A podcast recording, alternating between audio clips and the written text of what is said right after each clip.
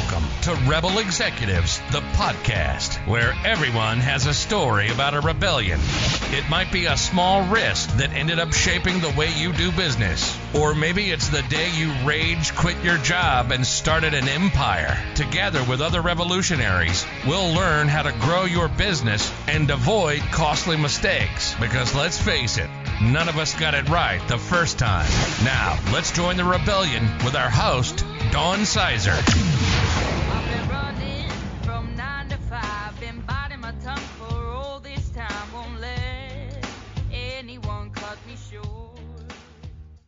My guest on this episode has started multiple businesses, bought one, sold over 20 as a broker, and has seen a few go down the tubes. So he has seen some shit. He's earned his MBA with an emphasis in entrepreneurship from SDSU, multiple bookkeeping certifications, and was formerly a licensed business broker in California for a number of years. Now he's working hard to grow his company, CapForge, into a nationally recognized brand for small business bookkeeping. Please welcome Matt Remuzzi. Thanks for having me. I'm happy to be here. Thank you for coming. I'm so excited for you to be here. yeah, not everybody wants to talk to people who do accounting, but I promise it's not as boring as most people think. Well, no, that's not true. It is kind of boring, but it's super essential, super important, and there's actually a lot to be gained by doing it right. So I like to have a chance to give people, you know, uh, the opportunity to learn a little bit more, and maybe they won't hate it quite so much. You know, you say that, but I actually had our accountant on not too awful long ago, and we had a phenomenal conversation about the PPP and all kinds of interesting things. And I think we all learned a ton of information from that. So I don't think it'll be boring, honestly. I will do my best to keep it exciting and uh, and fun, and we'll see how it goes. It'll be fine. So, first thing I've got to ask you is, what on earth does I mean? What tripped your trigger about bookkeeping? You're like, yeah, bookkeeping, that is for me. well, it's actually not my thing. I am I consider myself if you say, you know, what do you do? How do you self-identify as a business person? I say entrepreneur. I've started lots of businesses. I've uh, you know, sold some. I've uh, I've had some not work out, but my day in and day out go-to thing is I think about business. I'm an entrepreneur, really dyed in the wool. Like if you could find one that was genetically an entrepreneur, that's me. The reason I got into bookkeeping is one I, I mean i did have a background. I had accounting. I took the mba program. I went through all that. I, I so i knew how to do it and was competent in it. But what really got me going was working as a business broker. The first thing you do when you're a business broker is you talk to a business owner and you say okay let's put a value on your business. And let me see your financials and that's how we're going to figure out what this thing is worth. And so often time after time i would hear well funny story i don't really They have any bookkeeping. They they were- were a mess. There you know my cousin joe did it and he took a college course 30 years ago in bookkeeping so i think he's probably did, long story short the books were a mess and it was a significant need that these small business owners had small and not so small business owners that um, you know i thought could be interesting once i realized that i wouldn't be geographically limited. So in, in my early days of thinking about a bookkeeping business, if I thought about one at all, I would have said, well, I don't want to just do it. I don't want to have a business where I'm confined to just working with local people, somebody in driving distance. Um, you know, there just not doesn't seem like a lot of opportunity there. But with the advent of cloud computing, and software that you could use remotely, the world of bookkeeping opened up beyond just the geographic limitations of where I happen to live. And that then became interesting as a business because it's recurring revenue it's a highly you know in demand service and it's so easy to win in this space because most bookkeepers and accountants are so terrible at customer service that just by being not terrible at customer service we seem like we're really good at customer service. We actually, I think we are really pretty good at customer service, but believe me, the bar is set low in accounting. So as a business opportunity, it seemed interesting to me. And I started in a spare bedroom, you know, just doing it myself, doing everything myself. And here we are, not that many years later, almost a thousand clients, clients in all 50 states, clients internationally, and we're growing almost 50% a year. So I think I was right in thinking that this was a good opportunity. Yeah. So apparently that whole this is this is for me went really well. yeah, it, has been a fun business. Yeah, I mean, I hear you though. I mean, when you're an entrepreneur, I mean, you literally you're kind of like this shark that's swimming in the water going, "Ooh, I smell blood over there." So you kind of follow that and you're like, "Oh, I see this is a thing, obviously. There aren't nearly enough people doing it or they're doing it poorly. So there's this there's space here for me." And you find that little gap in the market and apparently you found a really good one. Yeah, well, and even luckier, and I, it's it was luck. It wasn't any strategic brilliance on my part. But about 5 You're years not ago, supposed to tell people that, by the way. Oops. Oops. Edit that out. uh, about five years ago, uh, we got a call from a gentleman who uh, was actually in New Jersey, uh, even though we're in California. And he said, Hey, I've got this business I sell on Amazon. Can you help me with the books for this? And at the time, I hadn't done one before. Um, but I said, sure, we'll take a crack at it and see what we can figure out. And we did. We we figured it out, and it wasn't like you know a restaurant or a yoga studio or whatever. It was its own thing and we did a great job and he was super happy and he said hey by the way i'm in a facebook group and some other people are asking do you mind if i put your name out there and i said of course no that would be great and that niche of online sellers e-commerce accounting and bookkeeping has exploded for us. And so Oh, I bet. you know it's it's an exploding industry especially with the last year Everybody stuck home with covid ordering online. But even before that i mean it's really fueled our growth being in a growing niche and being one of the few providers who really has an expertise in that particular area. That on top of just being in a good business model has really fueled our growth So let's talk about e-commerce for a minute. I mean, when you're selling to the world, I mean, I know being an MSP and being in different states, there's all kinds of tax implications to that. So, what are some little gotchas that people wouldn't necessarily think about running an e-commerce business?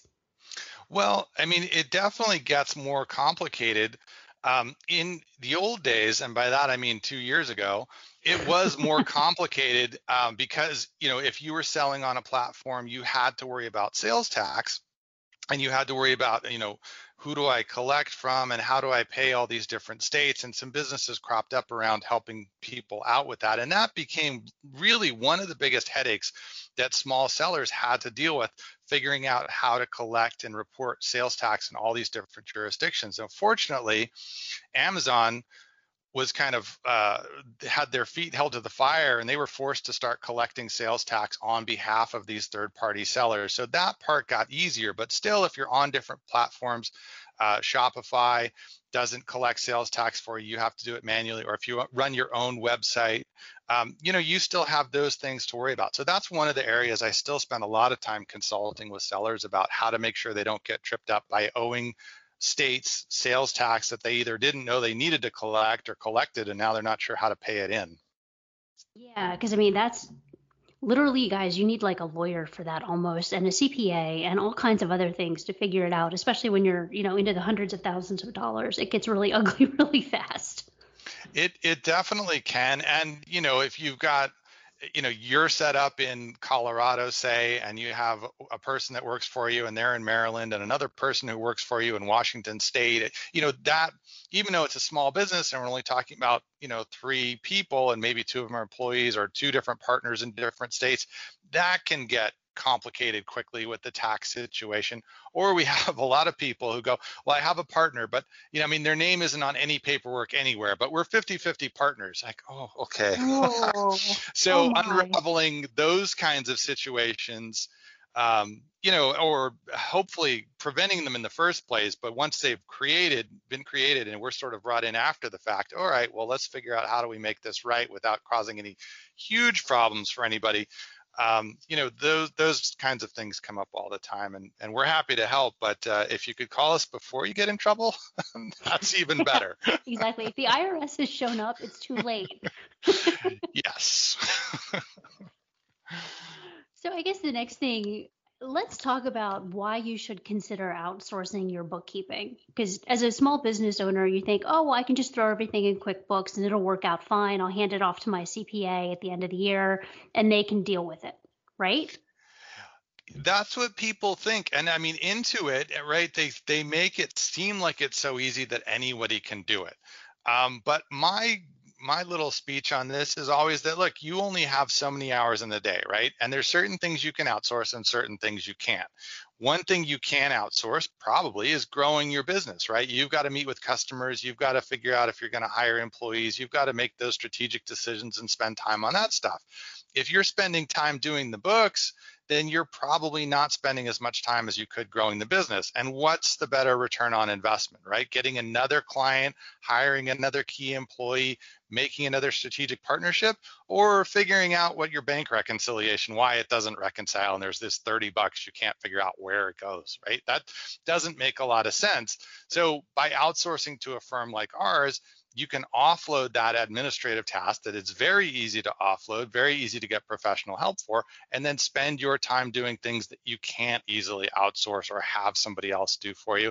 And then PS, you know, it takes a fair amount of time to learn how to do bookkeeping and accounting correctly. Yes, you can sort of half-ass it quickly and get something that's sort of right, but uh, time and again, we have clients come in who've left literally thousands or tens of thousands of dollars on the table because they were trying to do it themselves. They didn't know what they didn't know. They made mistakes or left things out that they could have done. And yay, you saved, you know, 200 bucks a month on a bookkeeper, but boo, you lost $10,000 on right. your tax return because you forgot a major thing. So, you know, you the the um, that saying about you know the most expensive amateur you hire or the most expensive person you hire is the amateur instead of the professional. And I butchered that saying, but anyway, there's something about don't be an amateur, pay for a professional because it'll save you money in the long run. And that's very true. I mean, even with an MBA, me sitting down to do our books, I still make mistakes. Or when the accountant said, "Hey, why don't we take a look at them? We'll we'll do what we need to do with them and do them the way that we want them, essentially for the taxes." and I was like, "Y'all got that? I'm good with that." Because I'm I'm very much money in, money out, and as long as it's money in, money out, we're good. But when they start, you know, splitting payments and doing things certain ways, so it accounts for different things in the taxes and making sure that we're showing depreciation on places, and it really does save you a ton of money when it comes to tax time. You're a fool to do it yourself. Absolutely. I mean, I think virtually every client we bring on we've saved them more than what they've spent with us, whether they've been around for a year or five years or more.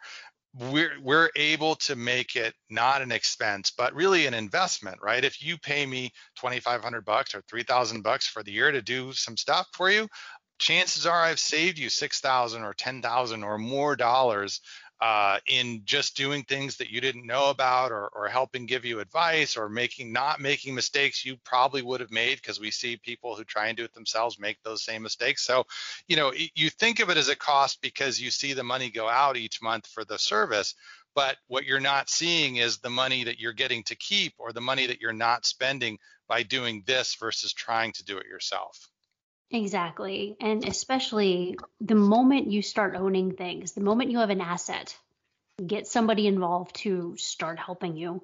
You will not regret that. Absolutely. Yes. Assets can get expensive quick. Exactly. And I think the next thing that you'd want to take a look at is payroll, because that's the next point of failure for most uh, business owners is trying to do payroll yourself. Because again, QuickBooks, right? You can just run payroll right through there. What could possibly go wrong? right, except that a lot can go wrong. And and the biggest problem with payroll, I mean, you know, the software does the calculations for you. That part's not that hard. But what happens we see so often with people who try to do their own payroll is they miss deadlines. And unfortunately, even missing it by a day carries significant penalties. Usually a, enough of a penalty, depending on how big your payroll is, that you could have paid for a payroll service for the whole year if you hadn't missed that one deadline. But that penalty is equivalent to the payroll service you could have had that would have taken care of it for you. It's easy to miss. You've got federal payments you have to make, state payments you have to make, and then that's just when it's very straightforward. But you know, if the employee comes in and they've got a garnishment, well, now what the heck do I do with this? I'm supposed to withhold a certain amount from their paycheck, or you know, they they need their sick time tracked, they want their vacation time tracked, or there's a workers' comp claim. I mean, it can quickly go from what's the big deal? I just put in a few hours every week to, oh my God, this is a nightmare. So that's why you pay a payroll service again. So the nightmare is somebody else's nightmare and you don't have to have it. You just say, oh, here you go. Here's the papers I got. I don't know. You guys take care of it. And on you go. Your employees get paid and all those headaches get handled by somebody else. But when you're doing it yourself, now you're the buck stops here person for all those pains in the neck that you have to deal with. And and that's very true. So story time for for those of you following along. Um, I mean, we've worked with a couple different payroll companies. We've never done our own payroll, which thank goodness we've never done that. Um, but we have had issues with some of the payroll companies that we've used. Now we've used some of the big, large national ones, and they would turn over account managers so fast that every time we had a question, we'd get a different answer from a different person that we've never heard of that's not a good scenario. That's not a good relationship. And it's very difficult. You know, your company doesn't change all that much month to month, but if you're changing people that frequently and you're trying to ask questions, that's not going to get you anywhere. But the biggest one for us is we used a local payroll service at one point and they just stopped paying our taxes. Mm, yes. and we get this letter from the IRS that says, hey, so you need to pay your taxes? Because like we come get you if you don't you know?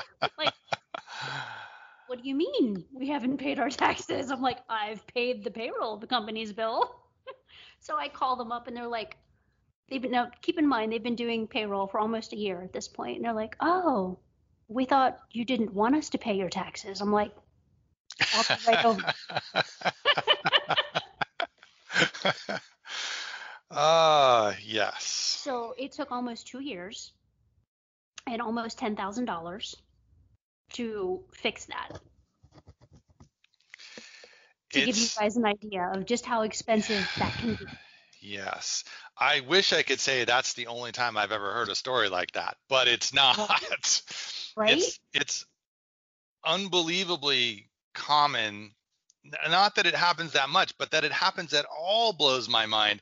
That sometimes these little local payroll companies, you know, for either by mistake, which seems hard to believe, or uh, I've heard it the other way too, on purpose, they stop paying people's payroll. And then at a certain point, you find out the guy left and he's in Mexico. The employees there are just as confused as everyone else, and it, they hadn't paid anybody's payroll for months. They'd been oh, collecting oh, all those taxes and you know hiding the letters, and and he just you know absconded with the payroll. So craziness, craziness can happen even when you use a service. So obviously you've got to vet the service you're using, but trying to do it on your own can be worse. So oh yes, yeah. yes. Yes, absolutely. But build that relationship with whoever you're going to do your payroll. Make sure that you have a relationship. So if you do have an issue, it's an easy phone call. Hey, what's going on? We're we're seeing this, and they can say, you know what, we'll just take care of that for you. Right. I mean, and it's, you know, it's one of those things. It seems like, well, I've got a payroll service and I know they send me an email every time they run payroll and there's some attachment and I don't even look at it. But really, you should look at it and just make sure they're confirming that they're making the payments and you're up to date and everything is current because you don't want to find out the hard way that your payroll guy is now in Mexico. Exactly. Well, and the funny part, like my story there, they were actually showing that they were paying them. So you can imagine. I mean, I was I was to like the murder point. being unhappy, and you never want somebody that unhappy with you. No, no, no, that's, no. That's bad. That's bad yeah. juju right there. So yes. So yes, be very careful with your payroll. And I think the other thing with payroll too, and a lot of people don't realize, and I don't. This might be a Pennsylvania specific thing. I'm not sure, but locally, if we move, our taxes can change. So it, you have to be very careful with that too. So if one of your employees moves, you need to change their address right away. Make sure it gets updated because the Right. Yeah, we don't have quite that same problem uh, in California, but many states do. But one of the things, the other, now that you mentioned that, the the if you have employees who happen to be making the minimum wage, just for example, in San Diego, there's a San Diego County rate, but then there's also a higher San Diego City rate. And then there are other cities in San Diego County, like Del Mar, that have different minimum wage rates, and then even different wage rates if you have up to 24 employees or 25 and more employees. So if you're not careful, you could be paying people the wrong rate and then later get in trouble because you've been underpaying your employees unintentionally. But the labor board doesn't look at it like that. They look at it like you've underpaid your poor minimum wage employees. So it's just one of those things. It can get tricky fast. On the surface, it seems easy, right? I only have four people that work for me. I report their hours. It's a piece of cake. What could go wrong? you'd be amazed what could go wrong in a short time. So just don't mess with it. yeah, and, and like I said, it, it's just one of those, unless you absolutely know exactly what you're doing and you've done payroll previously, by all means, just let somebody take care of that for you because you only have so many hours in the day and you can do so many better things with that time. Absolutely. And to your point too, uh, or your your part of your story, right? And using the bigger firms they are challenging to work with because they have a lot of turnover. That's just how those guys work. But one of the other things a lot of people don't realize is if you go, you know, ask them for a quote, they're commissioned salespeople. So do not treat it like a regular service where whatever they tell you is what it is.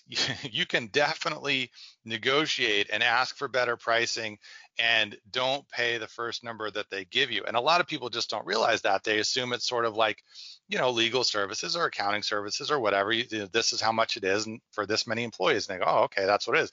But really, no. I mean, sometimes people are paying two, three, four times what someone else with an identical number of employees and setup is paying just because you know that that's the offer that was thrown out and they took it and they didn't ask any questions so i don't think a lot of people realize you can negotiate the payroll rate that you pay with those companies but you absolutely can and should i didn't know that. No but that would make perfect sense because you're right. Most of them do have compensated salespeople and of course they're trying to make whatever points they can on every sale and yeah. So completely understand that one. So, you know, while we're talking about payroll and other things like that, let's talk about tax filing because I think that's the that's the other mistake that a lot of small businesses make. They're like, you know what, I'm just going to run this through TurboTax. I'll put my stuff in at the end, and and it'll be fine, right? uh, TurboTax is great if you're an employee and you have a W 2 or you and your spouse each have a W 2 and and that's really all there is to your income and there's just not a lot of room to have variables right but if you're a business even a small business never mind a big business you absolutely have opportunity to think about and be strategic with what goes on the tax return what kind of entity you are, what kind of deductions you might qualify, how you write things off, the timing of events. There's a lot of variables that go into it.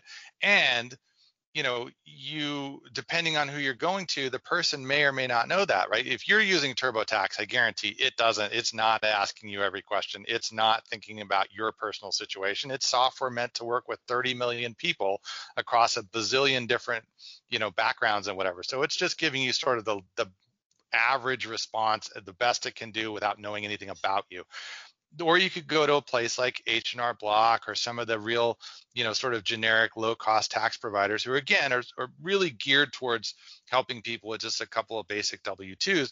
But if you're a business owner, they're not really set up to understand what you have going on and to help you maximize and strategize on getting the best tax return that you can and paying the least amount legally without getting yourself in trouble. It really does pay to go to somebody who knows what they're doing for a business. It does, especially when you're talking about deductions and some of the deductions that you can take as a business owner. And when you're talking about maybe an education deduction or a childcare deduction or things along those lines that you may not know that you could qualify for can make five, six, seven, ten thousand dollars difference with ah. one checkbox. Absolutely. Yes. And and then, you know, going to somebody who even knows more about your industry like for us, right, we specialize in, we have so many clients who are in the e commerce Amazon space. Amazon 1099s are not like most 1099s. Most 1099s say, here's how much you were paid, and that we're telling the IRS so that you have to pay taxes on this amount of income. But an Amazon 1099 includes all kinds of stuff in the total that you never got. So when somebody orders something and then immediately cancels that order, right? Amazon didn't even get the money. That amount is still baked into their 1099, which is craziness. But if you go to a, a CPA who's not familiar with how Amazon does their 1099s, they're going to come up with a tax bill for you that is much higher than it should be. Not very long ago, we just got a client who wasn't even a client. He called us and he just said, I just don't think this is right. $75,000 refund because his CPA didn't really understand how this stuff worked. So if you've got a business of any size at all, again, you're going to save money in the long run by going to somebody who knows what they're doing and specializes in business versus just trying to be cheap about it and finding someone on Craigslist to do your tax return for a couple hundred bucks. Rebel Executives is presented by Third Element Consulting. If you want to consider your IT solved, find us at thirdelementconsulting.com.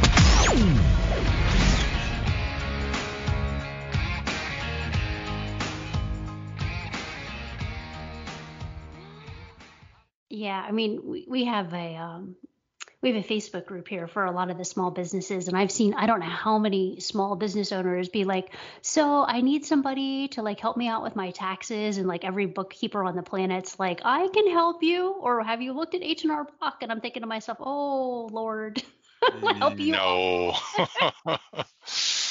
don't do it. don't do it. Please don't do it. Like you just feel so bad for them. Like, oh, you poor people. Good luck. so. Yeah, it's you know, I, I don't know. Again, people, I think they're thinking, well, gosh, I don't, you know, it's fifteen hundred bucks or something to go to a, a business CPA who can do the business return. But if they save you ten grand, what did you know exactly. versus the guy that charged you two hundred dollars and completely missed all those write-offs and deductions you could have had, right? Where where was the real savings, right? It wasn't at the two hundred bucks.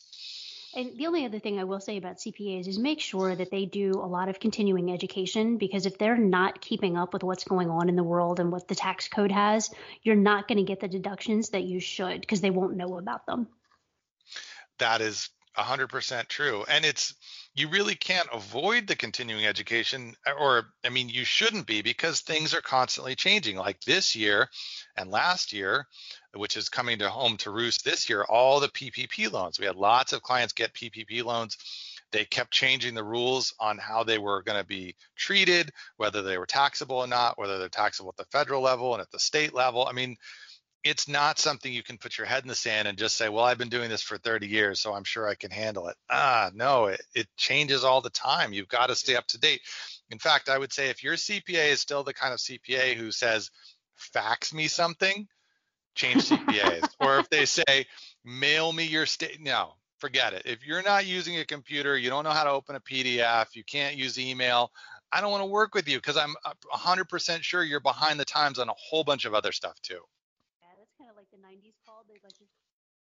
So if they can even call, can they still call in the 90s? Yeah, I guess we still had like handsets back then, didn't we? it's been a while. I'm trying to remember, like it's been so long since I've had an actual phone at home that I can't even remember when I had one last.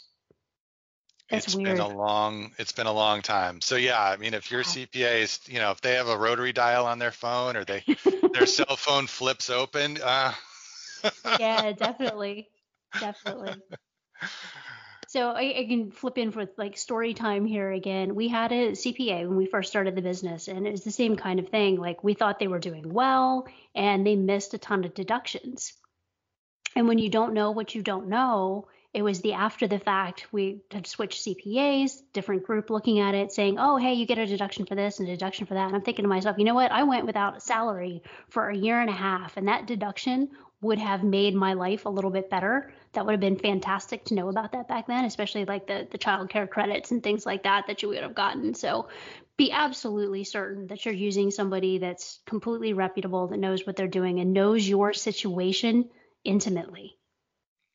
Absolutely. And they should be, it should be a two way street, right? You don't just send your stuff to them and then a month later or whatever, they send you back a bunch of papers and say, sign this and write a check for $25,000 or whatever, right? They should right. be communicating with you, asking you, you know, did what happened in your business this year? What happened in your business last year? What are you planning for your business in the coming years? And, you know, what else is going on? What other things do you have in your life that, you know, we could potentially look at and juggle and go, you know, kind of coordinate back and forth between your personal return and your business return?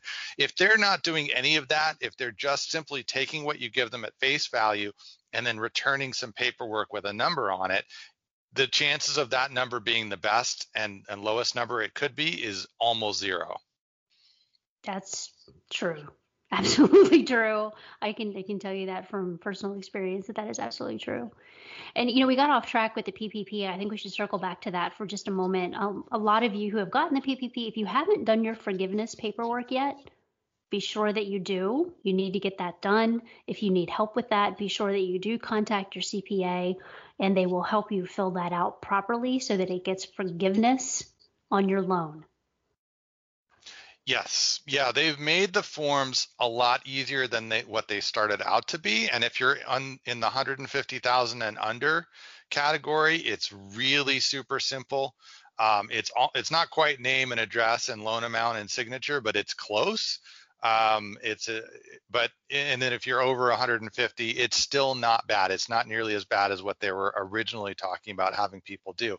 But now the banks, I've started to have more and more clients who've been getting the notice that they are able now to submit their forgiveness applications.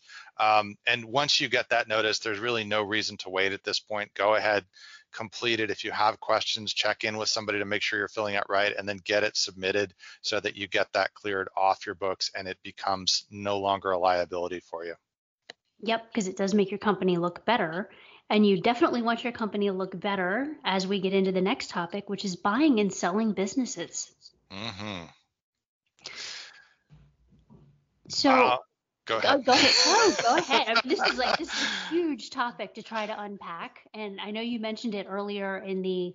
You know, you always want to make sure that your books look good as you as you go down that path of getting ready to either buy or sell because people are going to look at it either way. Right. Well, and it's you know a lot of us treat business selling our business like we do treating our home right? You run around at the last minute ah i got to fix that broken light bulb. The garage door opener doesn't work. There's some paint chips here. I'm to fix this stuff up you know on friday afternoon and it's open house on saturday. The problem with that approach in a business is businesses are valued on their historical performance. The, the most recent 12 months is generally what the valuation is based on, but buyers are looking back at, the, at least the last two to three to four years. So if you run around fixing a bunch of stuff now, you're not getting any credit for it. Those, those changes, those improvements, whatever you did, they're already baked into the last 12 months that you've been uh, not before you fix them, so you're not getting any credit for them. Um, but now that you fix them, the buyer is looking at it and saying, well, those aren't things I can fix and improve the business for. So you lost sort of both ways. When you're thinking about selling a business, you really want to plan out at least a year so if you want to sell in 2022, now is the time to start thinking about it and figuring out how to optimize things so you can get the maximum value, attract the most buyers, and have the smoothest sale. Don't try and do it five minutes before you decide to sell is when you decide to prepare to sell because you're never going to get the maximum value. And in fact, you may have, um, you know, more negative consequences and a lower value than you even could have had if you'd just given it a little bit of preparation. That is very true. Um, and the other thing is make sure that you're working with a broker that knows what they're doing and how to evaluate your your business, not just a business, which is a little bit different because a lot of times there are niche markets for certain businesses, and depending on who evaluates that business, it could be worth more. Definitely, yeah. There's lots of specialty brokers, and the the thing with the specialty brokers is they have access to the buyers who are looking for those kinds of businesses and they know how to package them correctly for those kinds of buyers. So if you've got, you know, a restaurant and you're working with somebody who mostly sells accounting practices, it doesn't make any sense to go together, right? Or vice versa, right? Your accounting practice isn't going to get sold by a restaurant broker. So, um, you know, you want to match what you're selling with somebody who's best qualified and has experience selling that specific kind of business. But again, I think the best thing you can do is plan far in advance, prepare, get yourself ready. And the best thing you can do is set your business up so that a transfer is easily accomplished, right? If you're the key piece of your business, you personally make all the decisions, you talk to all the customers. If you take a day off, everything falls apart, right? If that's the way your business runs, you're going to have a tough time selling it. You want to be able to take a vacation for a week and have the whole thing keep running right along smoothly without you right start start delegating start setting up sops setting up procedures be able to not be the bottleneck for all decisions and all activity in your business because if you are it's going to be very hard to find somebody who's willing to pay you a good amount of money to then step into that full-time job where they can't take a day off you're, you're like speaking my language there with writing SOPs and things like we IT people we like to hear that kind of thing. I was like, oh, that's lovely, but it's true. I mean, you want to yes, you work in your business, but the moment you shift from working in your business to working on your business, you can start planning for the time that you can work yourself out of your business, which is exciting. Absolutely. If that, that to me is sort of the test of, of how well your business is doing, right? It's not just about how much money is coming in or even the profitability, right? Can you take a day off, a week off, a month off? How long can you be gone from your business and not be a total stress case that everything is going to fall apart without your presence? If the answer is, only a day or two before the wheels really start coming off. And at, at the end of a week, I might as well just you know close the doors because it'll be such a wreck. That's a good indication that you haven't really spent the time to build your business into something that is a good saleable asset, right? And not to mention the fact that it's now you if you can never take a vacation, you're going to get burned out and then you're going to sell it for way too low a price because at a certain point you just get sick of it and can't get yourself in the door one more day. So I, I think the best advice for any entrepreneur, of any size business, is already be planning for how can I get this business to run without my regular and continuous input? How do I build it in a way that it doesn't entirely rely on my action and my decisions to be successful? And to the, the extent you can build that into your business, you're going to find it not only forces your business to run better and grow bigger and do well, but also it's much more fun to run it and much less stressful if you don't feel like, boy, if I don't go in today, that's it. We might as well close the doors because it's all over. Yeah, it's so much less stressful that way. Trust me. so yes. much less stressful not only that, but I mean, when you start sitting down and start doing your estate planning and things like that, and you can start planning out at that point, like, okay, mm-hmm. here's the estate planning going. I know that in X number of years, this is when I'm going to work myself out of the business. Then X number of years, I'm going to sell. And then you can kind of build that plan based on that and then start talking to a broker like, hey, here's the situation. This is what I'm looking at. How do we structure this? Absolutely. Absolutely. So, so I've come to you, Matt, and said, all right, I want to start thinking about this in three years. So I'm in, I'm in that sweet spot of that two to four years of historical data that people are going to want to look for. So, how do I start getting myself set at this point to get ready to sell?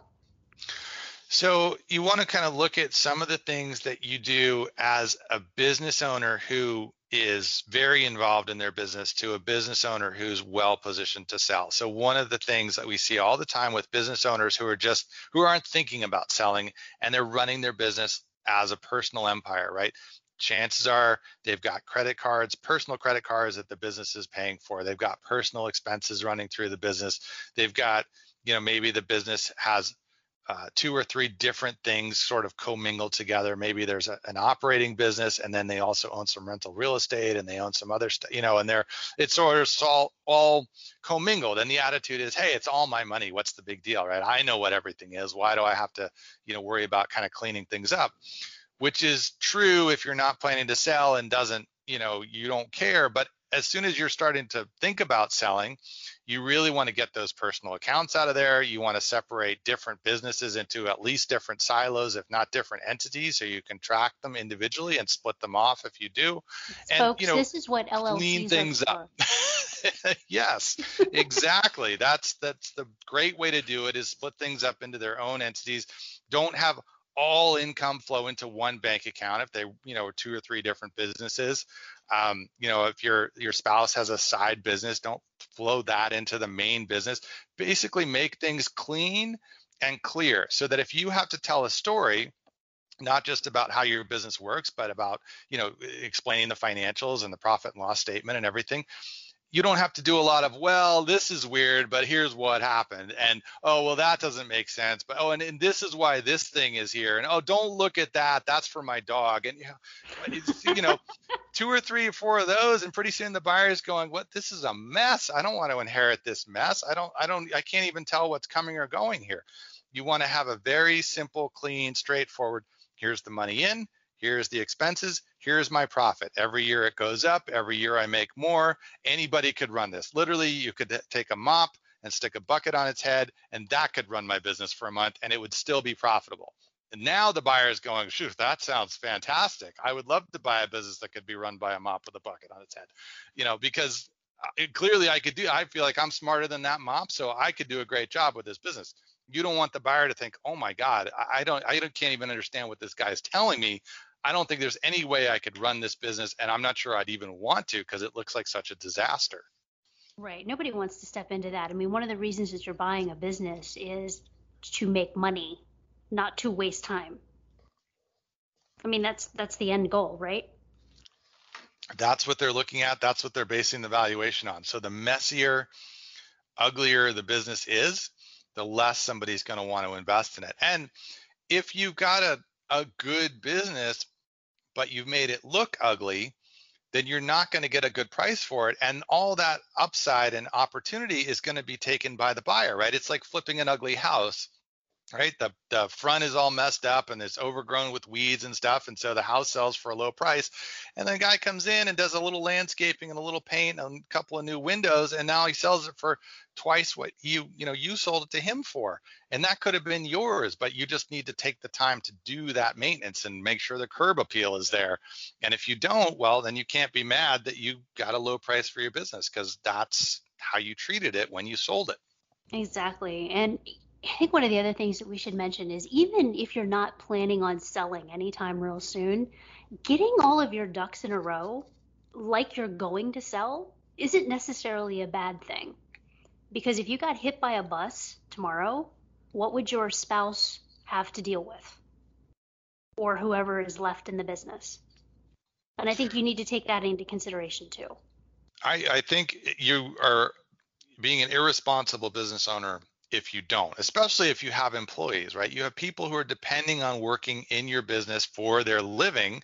You have a certain responsibility to make sure that things will run smoothly, even if for some reason you're not able to come into work every day. And it doesn't have to be as as bad as getting hit by a bus. I mean, you could have a sick kid or a sick parent or you know a, a, personal health emergency or whatever that just takes you out for a couple of weeks. But if during that two weeks everything falls apart because you did no planning and you you set up no processes and you didn't have any kind of delegation of key responsibilities you know it, that's that's going to be so that's going to be super stressful on top of whatever thing happened that pulled you out of you know being able to go to work in the first place.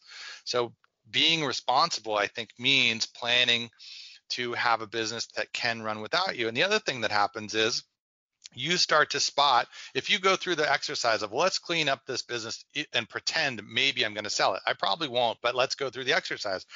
You start to find all kinds of stuff. Hey, why are we still paying for that storage unit? We haven't used that in three years. Or why are we paying for three water deliveries a month when the guy only comes once? Or why do we, you know, all these different things. We've just still got that IT guy, or, or we haven't looked at our workers' comp insurance quote in years. Why are we paying fifteen thousand dollars for? You know, we've got four employees and they're all office workers.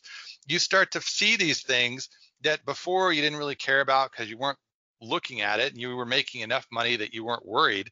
But cleaning it up and going through that process, you find all these undiscovered opportunities, which create more profit, which in turn creates more value when you sell the business. Even if you don't sell the business, it's still more money in your pocket now.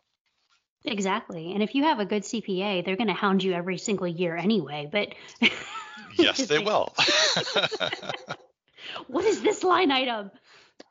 Like, I don't remember. I'm sorry. you have to go back and look.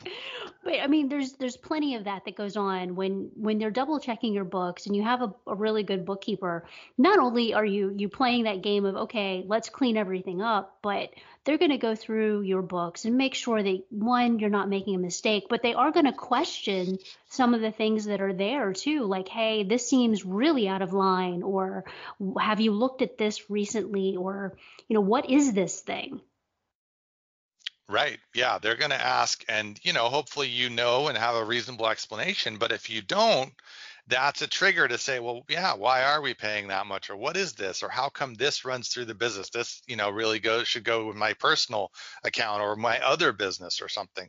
Uh, it's definitely a worthwhile exercise. Keeping the business simple and clean and straightforward makes it much easier to spot when something does go wrong. Sometimes people have things happen you know even fraud on their credit cards or things like that or, or subscriptions they should have canceled a long time ago but it's so lost in all the other chaos and mess that they never spot it or they never look at their financials and, and compare month to month to see what's going on. And so you just end up finding out you've been spending all this money wastefully um, that could have easily been prevented but it was just lost in the shuffle with all the other stuff going on yeah, and that it does. It happens. I mean, books are noisy. I mean, it sounds really silly to say, but the amount of, you know, entries and stuff that you have going on in your books all the time, especially if you're running a thriving business, it's noisy. Yes. And then sometimes people overcomplicate it too. They'll have you know three or four or five different checking accounts and 17 credit cards. Well i wanted to get the miles. Okay but you know you bounced or you know made late payments and all kinds of stuff. The zero interest that was such a great deal the zero interest expired. Now it's 24% interest and you didn't notice. And you still got a balance you're carrying on that card you know you, you make intentional decisions if you're going to open a second checking account for some reason or you're going to get a 0% credit card make it an intentional decision and set up a time, you know, on your calendar in the future. Oh yeah, cancel that card or transfer balance and cancel card or something. Don't just run around like a chicken with your head cut off doing stuff that it seemed like a good idea in that five minutes but you know six months later you can't even remember why you did it and it's ended up costing you way more than the the, the free toaster or you know the hundred dollar gift voucher whatever it was you got to sign up in that moment yeah, and if you're a corporation, make sure that you're writing that into your minutes too, so you don't forget why you did something or didn't give yourself permission to do it. That's something you'll run into later on if you need to have your um, minutes looked at for any reason, whether it's you know registering as a specific type of business or if you're going to sell, they're going to take a look at those too. Yes, yeah, it doesn't take much work to do it right and keep it up to date. It takes a lot more work to you know, realize, oh, I got to go create 10 years worth of minutes because we've never kept minutes. we've never done that. yeah. Yeah.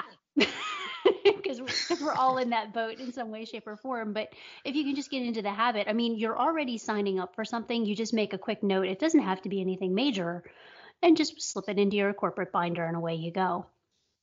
Exactly. So. I've got some clients you could talk to for me if you don't mind. I've told them, but maybe they like it, you know, hearing it from you instead because I tell yeah. them the same thing. Sometimes it, it does go better if they hear it from somebody else. So people, listen up. You're going to open up that corporate binder and all the crazy stuff that you've thought of in like the last year that you decided to do. You're going to write that down and put it into a nice little memo and stuff it into that book. yep, that's what you should do. There you go we're all guilty of that. I'm guilty of that sometimes too. And I'll think about, and it's the same kind of thing. I go back at the end of the year, and of course the CPA is like, hey, I need you to do XYZ. I'm like, oh, you know what? I need to write a minute for that just to put it into the book, so it's in there. And it's it's not, you know, not recorded in some way, shape, or form. Right.